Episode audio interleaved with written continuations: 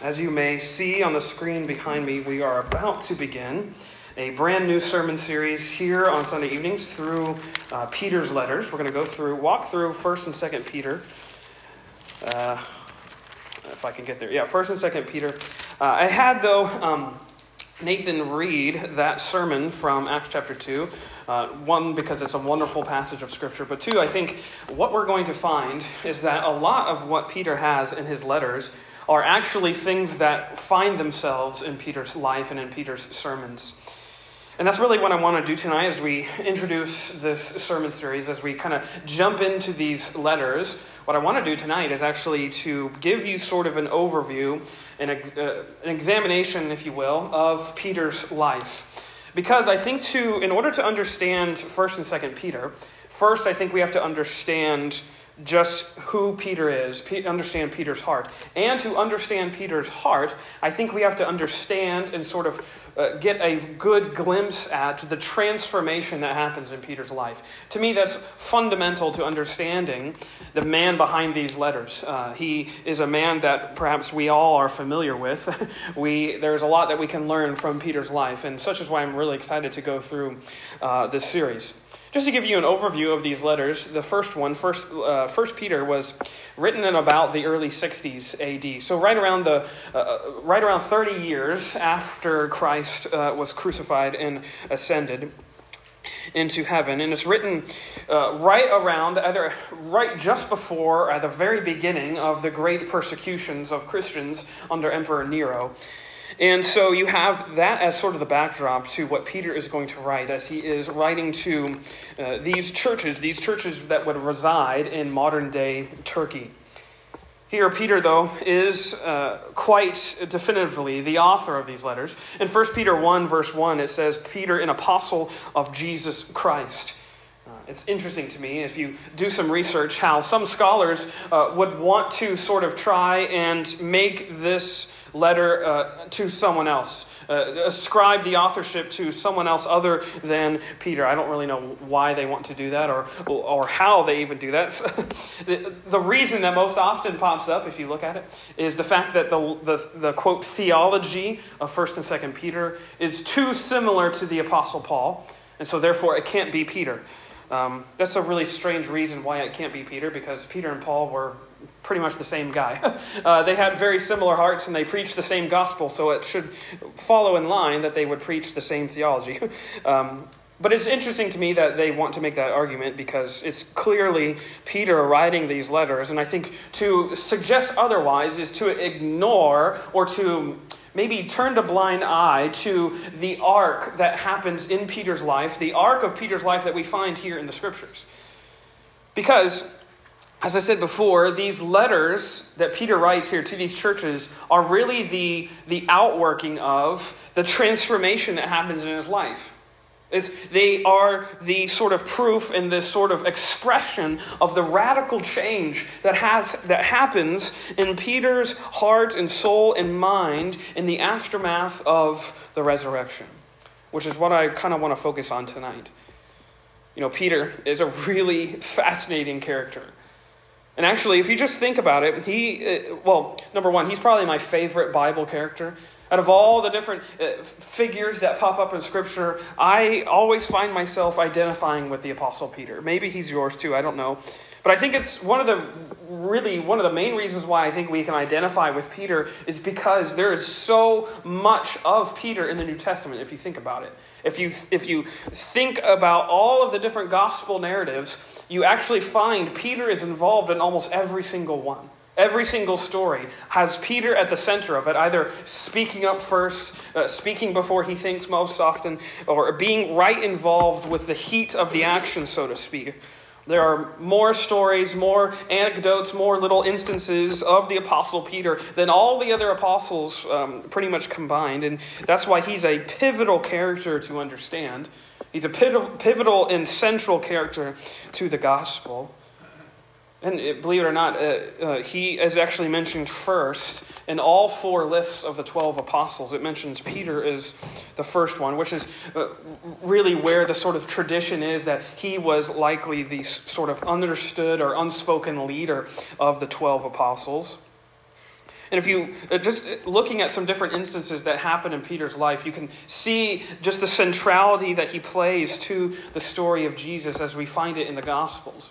If you remember, one of the very first instances he pops up in is that miracle haul of fish. You remember where they're, they're fishing all night and they can't get anything, and, and Jesus tells them to try their nets on the other side, and there's this huge, massive haul of fish. And Peter there actually makes a confession to the Lord Jesus right there in that instance. And then, if you go to another really famous moment in the story of Jesus, we have the healing of Jairus' daughter. And Peter is one of the three that is able to go into the room where he raises this young girl from the dead. An amazing scene.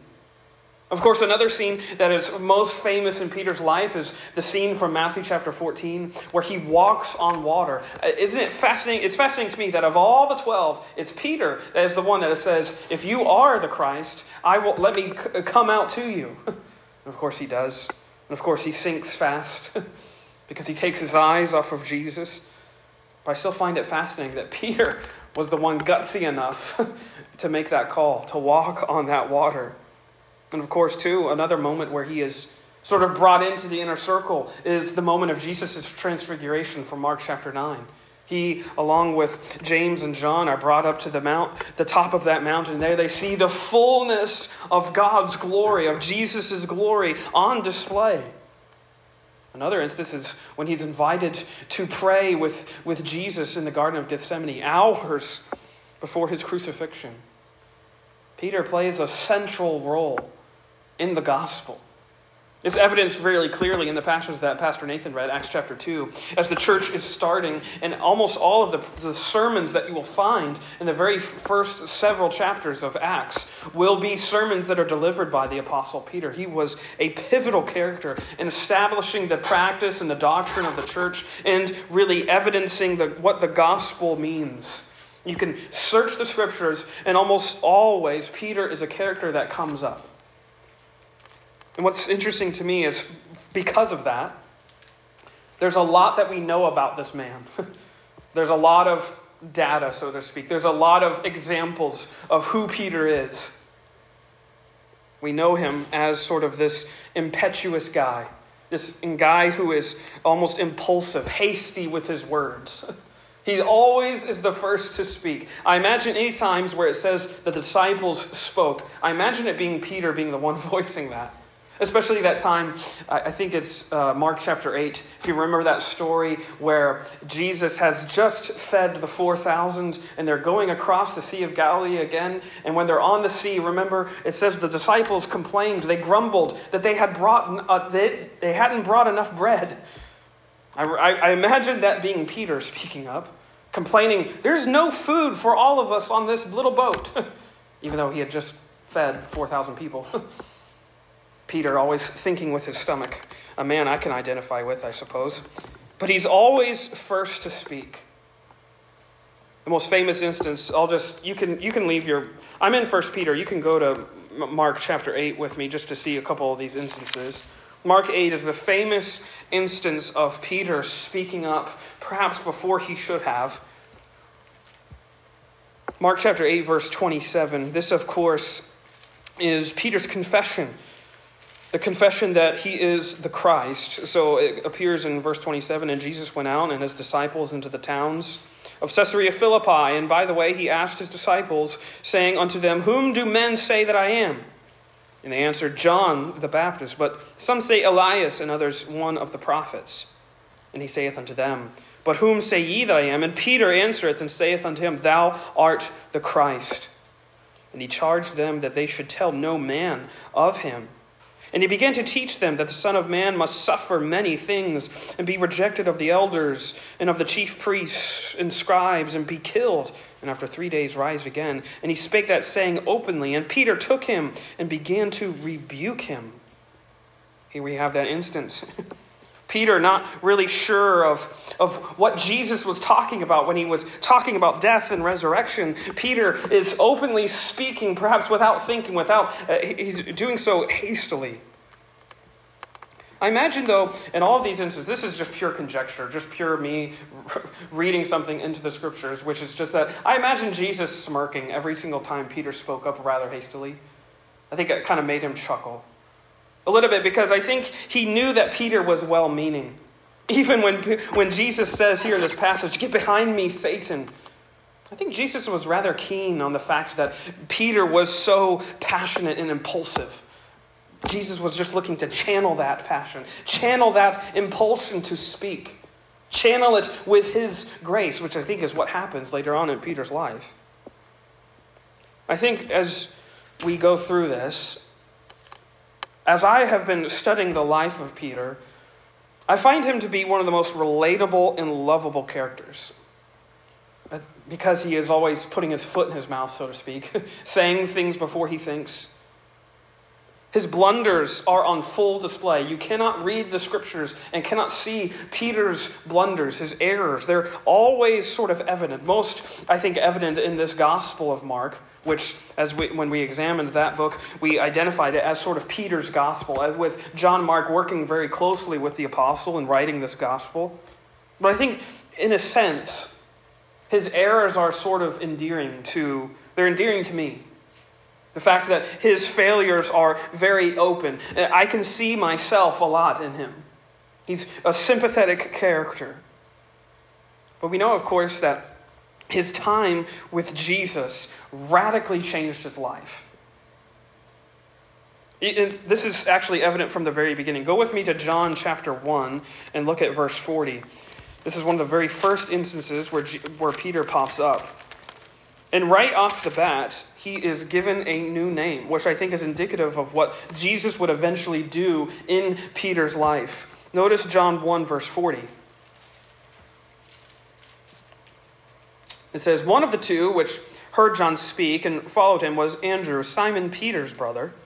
He first findeth his own brother Simon, and saith unto them, We have found the Messiah, which is being interpreted the Christ. And he brought him to Jesus, and when Jesus beheld him, he said, Thou art Simon, the son of Jonah. Thou shalt be called Cephas, which is by interpretation a stone. It's fascinating to me that uh, as soon as, as Simon Peter is brought to before Jesus, he changes his name.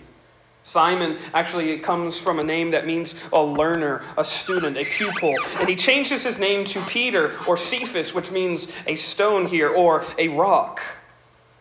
This, I think, is suggestive of what Jesus would do through Peter. Jesus would make this man of such passion, such compulsion, such uh, hastiness, he would stabilize that man. Jesus would be the stabilizing rock upon which Peter could find rest. And throughout Peter's life, I think we see that happening before our eyes. This man of unstable passions, this man of, of complete sort of impetuity, he is made to be still. He is made to be, yes, like a stone because of Jesus. And because, and actually, I think for Peter to learn that, the way that Peter learns the fact that he can be stable is by first learning his own instability. And this to me is the arc that happens in Peter's life. He comes from a point where he thinks perhaps a little bit highly of himself, and he comes to learn very profoundly, very, very sort of intimately, the fact that he is unstable. He is not the rock of his own life. See, after spending all this time with Jesus, he still didn't he still didn't really learn. We were noting when we were going through the sermon series on the Gospel of Mark just how somewhat dense the apostles were. They were sort of not really getting what Jesus was talking about when he's talking about raising, uh, talking about resurrection, talking about uh, raising this temple after three days. I think this is clearly seen in the passage we just read out of Mark 8, where he denies the fact that Jesus has to go to the cross, and he's rebuking him for that. What do you mean, Jesus, that you have to die? It's really interesting if you go to the same parallel passage, actually, in Mark chapter 6, or excuse me, Matthew chapter 16. Because here we have that famous, famous account. Mark 16 in verse 21 is the same sort of passage where Peter rebukes him. rebukes Christ about this idea that he has to die on the cross. Which, to me, what's most fascinating, as it includes here in Matthew chapter 16, that Peter's rebuke of Jesus comes, and his confession of Jesus as Lord comes on the heels of Jesus' affirmation of that very confession. Look at verse 13. The same sort of thing. When Jesus came into the coast of Caesarea Philippi, he asked his disciples, he's talking about who he is. And then verse 16, and Simon Peter answered, Thou art the Christ, the Son of the living God. And here we have that glorious moment where Jesus affirms what Peter says and says, verse 17, And Jesus answered and said unto him, Blessed art thou, Simon Barjona. For flesh and blood hath not revealed it unto thee, but my Father which is in heaven. And I say also unto thee that thou art Peter, and upon this rock I will build my church, and the gates of hell shall not prevail against it. We have this wonderful confirmation. What Peter has just confessed, thou art the Christ. And Jesus says, Yes, and on that rock I will build my church. And a few months later, Peter one of his blunders, many blunders, rebukes Jesus for talking about the cross. I find it interesting that it's so quickly after that. It's just very indicative of Peter's life. But you know, I'm not sure, I'm not exactly sure why there's so much conversation and controversy surrounding this passage, Mark 16, 18 specifically. There's a lot of talk, perhaps, not a lot nowadays, perhaps, but there's many who have varying interpretations of what Jesus means by, on this rock I will build my church. You know, some people say it was the literal rock on which they were standing, as if he was going to found his church on that stone, so to speak. Maybe. Others say it was Peter's confession on the rock that Jesus is the Christ, that's the rock on which Jesus is going to build his church. Others say it was Jesus himself. Some will even say that it's Peter. This is sort of where the Roman Catholic Church certainly identifies it that Peter is the rock of the church.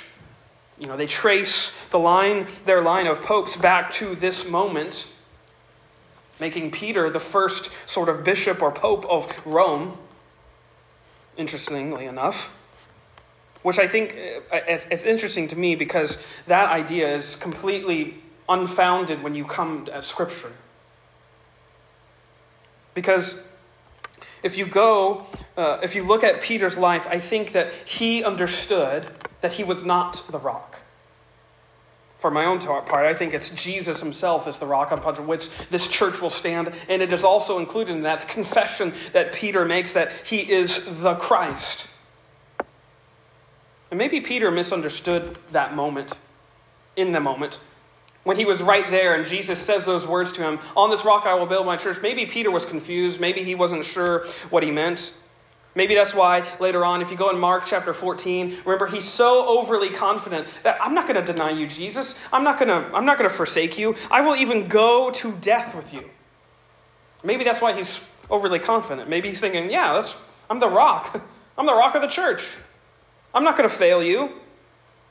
But I think he knew when he wrote the letters, when he wrote both 1st and 2nd Peter, he knew, he knew exactly who the rock of the church was. Because look at, go with me to 1 Peter chapter 2 and look at verse 4. Jumping a little bit ahead in sort of the scriptures, but I want you to see see that Peter was founding these letters on what he knew firsthand, firsthand experience. He says in verse 4 of chapter 2 To whom coming as unto a living stone, disallowed indeed of men, but chosen of God and precious, ye also as lively stones are built up a spiritual house and holy priesthood to offer up spiritual sacrifices acceptable to God by Jesus Christ. Wherefore also it is contained in the scripture Behold, I lay in Zion a chief cornerstone, elect precious, and he that believeth on him shall not be confounded.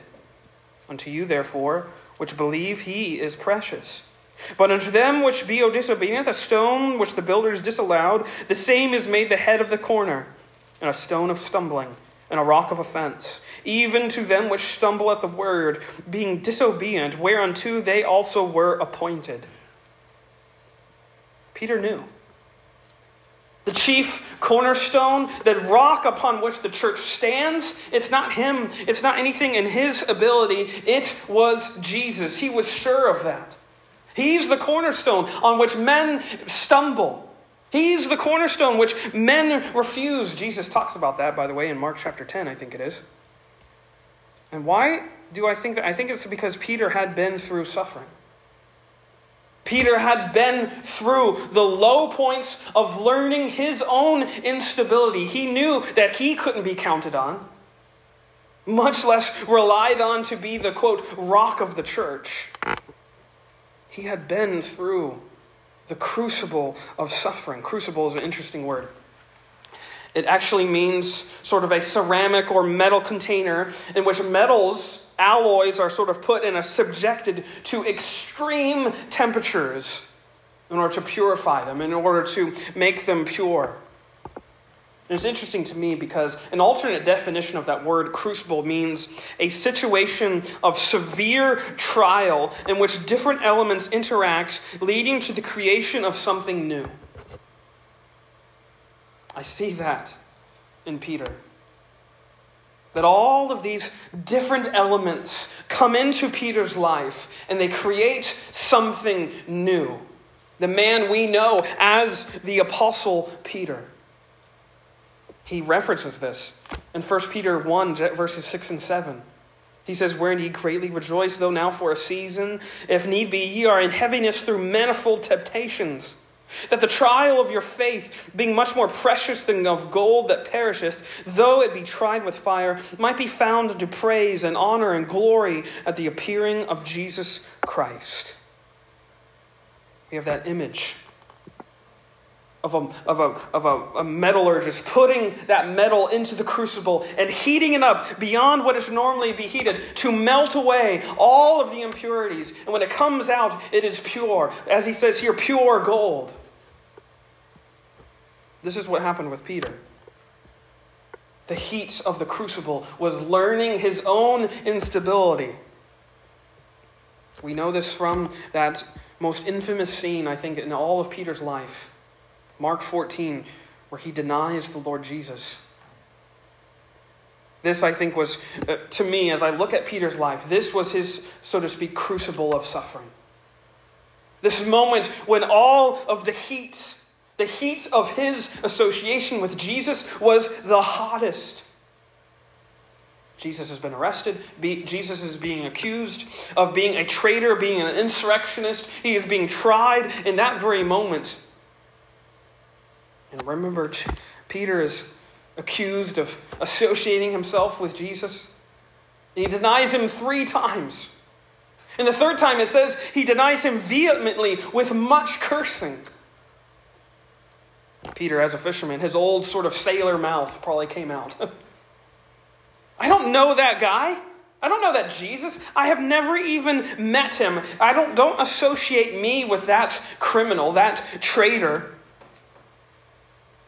You can see Peter at that moment. I think about that moment often. The moment of Peter's betrayal. Tradition holds that after the rooster crowed that Jesus looked at him. That Jesus and Peter met eyes.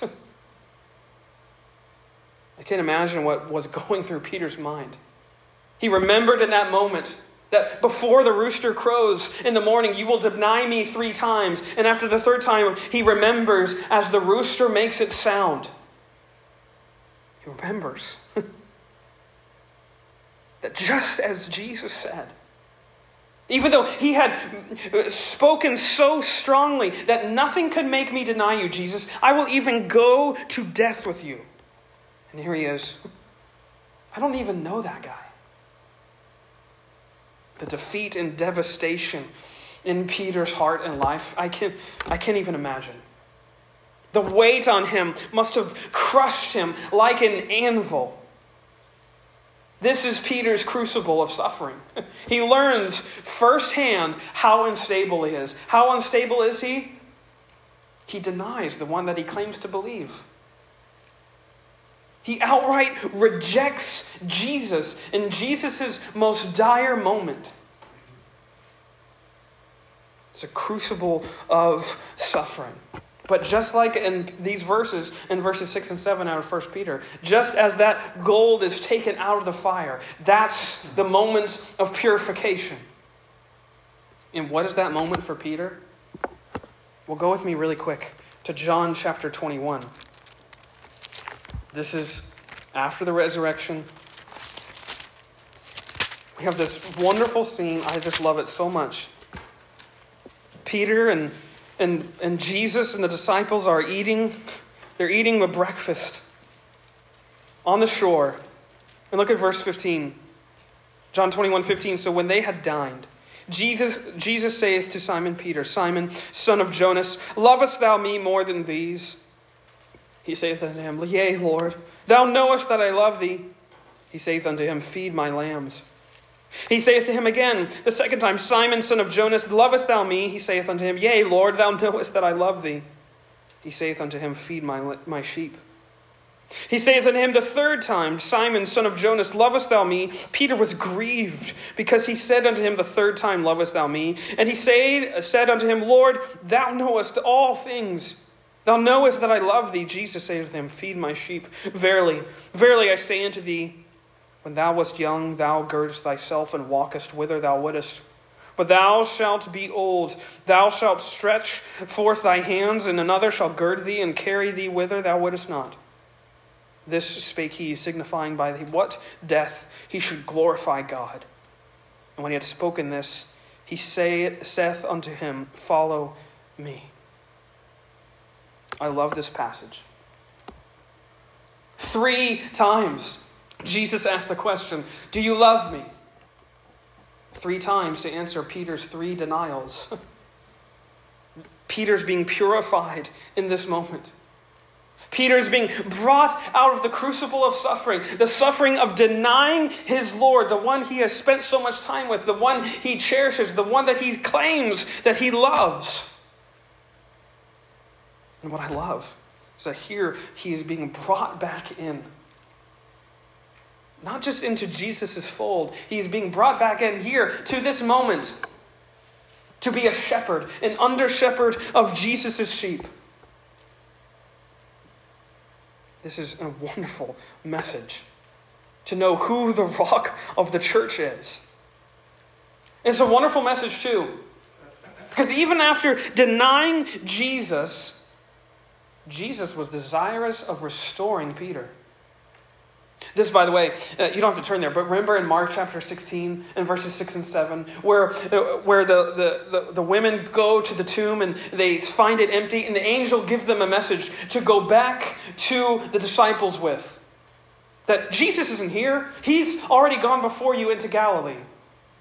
Remember what he says? Tell the other disciples and Peter in Mark's gospel, it specifically uh, mentioned that the angel called out Peter by name. And I think that's so indicative of Jesus' heart. He singles out Peter because he knew what Peter had done. and the weight that he must have felt, the weight of all that guilt, the weight of all that shame for pretending that he would never deny Jesus, and then he denies him. And he calls him out Bring Peter. Make sure he's there. Because I want him to see what type of Savior I am. I'm the type of Savior that holds on to those who even deny me. This, this is our Jesus, the rock of the church here as he's bringing Peter back into fellowship. He's evidencing, I think, one of the most glorious truths of the gospel, the truth that uh, I think is undercurring all of the other ones. That even if our faith is shaken, God's grip of us is unshakable.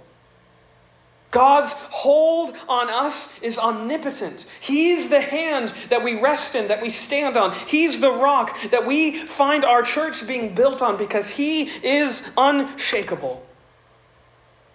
The commentator B.H. Carroll, a famous Southern Baptist many hundreds of years ago, he wrote this When the devil went to sift Peter, he shook Peter's hold loose, and it didn't take much to do it, but he did not shake Christ loose from Peter. I love that. As much as Satan wanted to get a hold of Peter's life, he couldn't shake Christ off of Peter.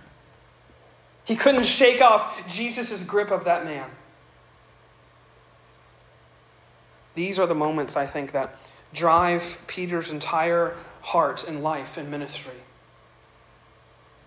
It's that moment where he is in the bottom of the crucible of suffering, in the everything is most intense. And when he comes out and he's being purified by Christ, he knows for sure how unrock-like, if I can say that, how not stable he was. He knew firsthand how fickle his own faith was, how frail his own courage was. And he knew he knew that Jesus was the rock on which the church stands, on which all of our faith is resting on. Alexander Maclaren, the great orator, he says, No man has a vigorous Christian faith who has not been very near utter despair. Your faith is measured by your self despair. so long as you are despairing, so to speak, of your own abilities and you're resting in Jesus' faith, that is a true Christian faith. And I think this is what Peter learns by experience. That Jesus' embrace of him will always be stronger and more uh, enduring than his embrace even of Jesus. And this is what fills the heart and mind of Peter. Fills his letters, fills his sermons. That the rock on which the church stands is not our faithfulness for Jesus, it's Jesus' faithfulness for us. Because he is the Christ, the chief cornerstone, the one on whom everything is built and rests and finds its unity. This is Peter's heart. He had been transformed, he had been utterly changed by this love that would not let him go, by this love that could not be loosed from him. And it brings us from that impetuous Peter down into the Peter of denial, all the way into the Peter of all of the sermons in these letters. The Peter who confesses and who's so emboldened by the gospel. So much so. I don't know how true it is with history, but church tradition holds that Peter was crucified later in his life. But he was crucified upside down.